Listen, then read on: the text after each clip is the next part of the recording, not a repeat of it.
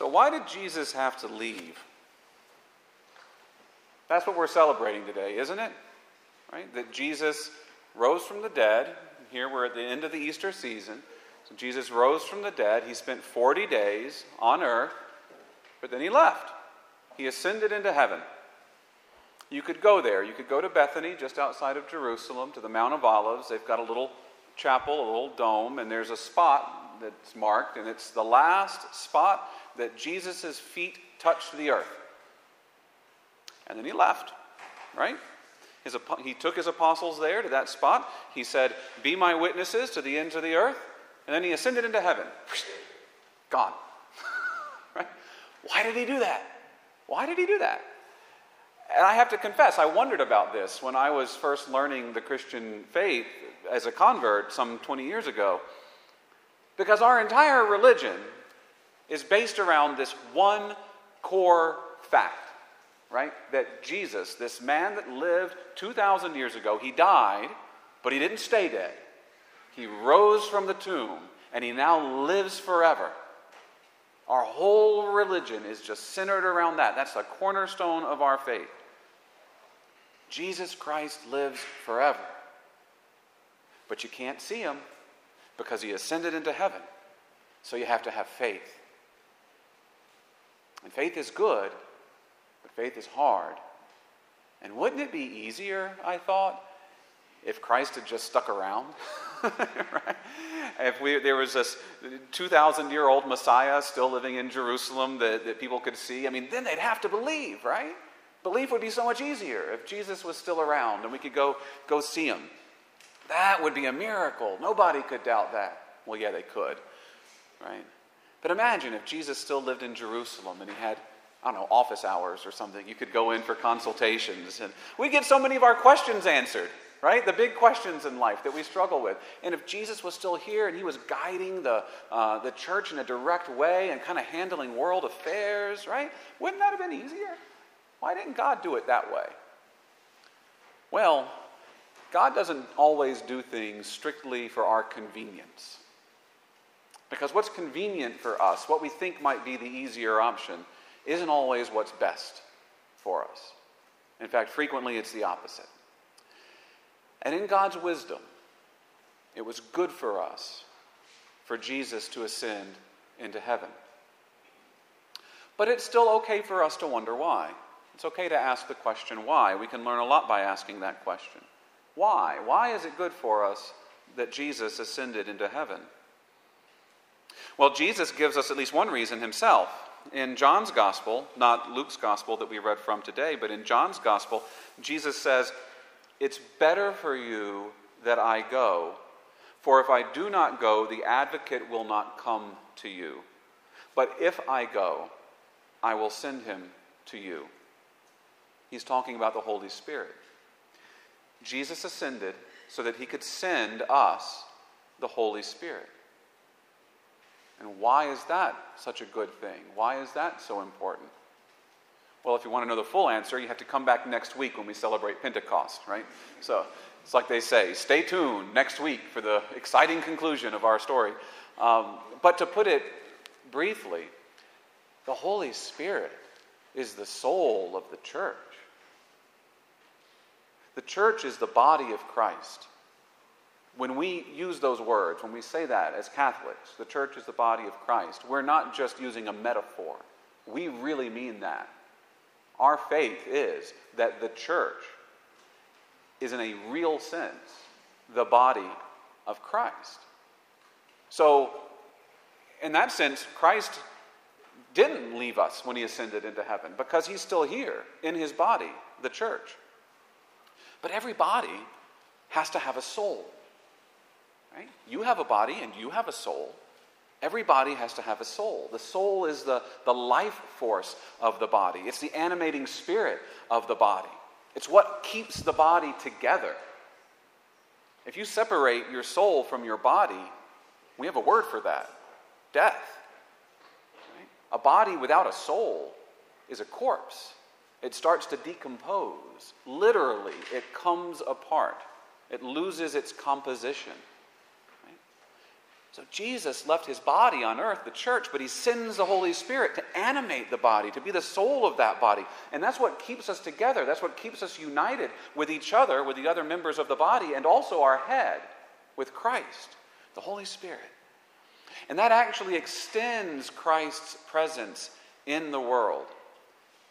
It extends Christ's presence in the world because if you think about it, let's say Jesus had remained here on earth as a man, right? he would be very limited in his presence, wouldn't he? He lives in Jerusalem, let's say, and, you know, I'm sure we would all want to go see him. But in reality, how many of us would get to have some personal one on one time with Jesus if he lived in Jerusalem as a man? How many of you have ever had a personal audience with the Pope? One person. Put your hand down, Alistair. Okay, Father Coleman is at a personal audience with the Pope. How many of you ever met the Queen of England? Nobody. Nobody's met the Queen of England. Okay, let's bring things back a little bit more locally. How many of you have ever met the governor of our state? The governor of any state. Right? I mean, you, you get what I'm saying here, right? If Jesus still lived in, as a man in Jerusalem, one man, we might get to see him on TV. I'm sure he would do, you know, Christmas specials or something. You know, Mother Angelica would have had him on EWTN, uh, right? But watching somebody on TV, that's, that's not the same as being with someone in person, is it? You know? But in the church, in his body, in the church, Christ is present all across the globe. He's there in Jerusalem. He's there in the Vatican. He's present in Africa. He's present in Russia. He's present in China. And he's even present here in Sylva, North Carolina. And isn't that better for us? Isn't that better than just having, you know, one man, even a divine man, but just one man that probably most of us will never get to see, to be in that physical presence of? I think it is. I think it is. So that's one reason. That's one reason why Jesus ascended into heaven to send the Holy Spirit to animate be that life force, that soul of, of his body, the church. But there's another important reason why Jesus returned to heaven, why it's good for us that Jesus returned to heaven. When the Son of Man, when, when the Son of God became incarnate as the Son of Man, he assumed a human nature. And when he ascended back into heaven, he didn't leave his humanity behind he took his humanity into heaven with him. Jesus ascended bodily into heaven. And this is important. Jesus ascended bodily into heaven. Our bodies are made up of physical matter, right? The same basic building blocks as the rest of creation. Scientists say that we're made from stardust, which is just a poetic way of saying that you know, we're, we're made of the elements that were formed in the, the hearts of stars, right? The same elements that everything else is made out of, that our planet's made out of. Um, in Genesis, it says that God formed us from the dirt, formed us from the earth, right? S- same thing. We're made out of the physical material of creation. And that creation that we are part of is fallen. It's fallen. When Adam and Eve fell from grace, all of creation fell with them. Adam was placed by God at the head of creation. And when the head falls, the rest falls with it. So we live in a fallen world. And that's why the work of our redemption doesn't just involve the forgiveness of our personal sins, but it also involves the promise of a whole new heaven and new earth it's in this new heaven and new earth, according to Revelation. That's where God will dwell forever with his people. And sitting on the throne in this new creation is Jesus Christ, who says, I make all things new. This new world will be like our world, but perfected. Just like our glorified bodies that we'll receive after the resurrection will be like our current bodies, but perfected. Jesus is the first fruit of the resurrection. His body, risen from the dead, is not like his former body that was subject to suffering and death. It's a glorified body. But this creation, this world that we live in, it is subject to suffering and death still. We live in a dying world. And a dying world is no place for an immortal body. Jesus' glorified humanity is no longer part of this fallen creation. It's the first fruit of that new creation. To put it simply, Jesus doesn't belong here. He couldn't stay. He doesn't belong here. And neither do we. Neither do we. Not those of us who have put on Christ, who have been born again into this new creation by baptism. And that's ultimately why Jesus ascended. It's because the reason for the incarnation, the reason why he descended from heaven in the first place, is not just so that God could come to earth, it's so that man could go to heaven. Jesus didn't come here on a sightseeing trip. He didn't just come to look around, right? And heal some people and eat some fish and go back home, right? He came on a rescue mission. The old Adam fell, and he took all of creation with him. Christ comes as the new Adam, the head of a new creation. He says, When I am lifted up from the earth, I will draw all men to myself. He ascends to heaven not as God only, but as God united with man. Humanity and divinity united in Christ. And now Christ sits in glory at the right hand of the Father. Those of us who are one with Christ, who are members of his body, will share in that glory with him for all eternity. He says, I go to prepare a place for you.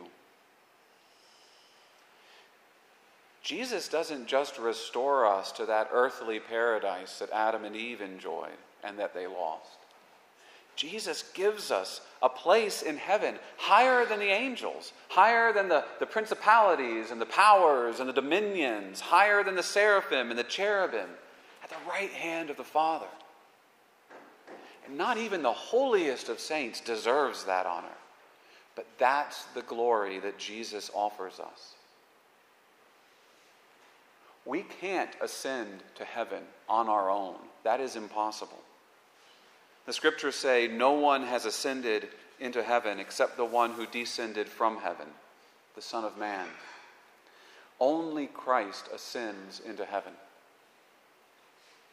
So if we want to get there, the only way for us to get there is to ascend with him as members of his body. As members of his body, the church, we can be confident that we will go where he, the head, has preceded us. The head leads the way, and the body follows. The apostles knew this.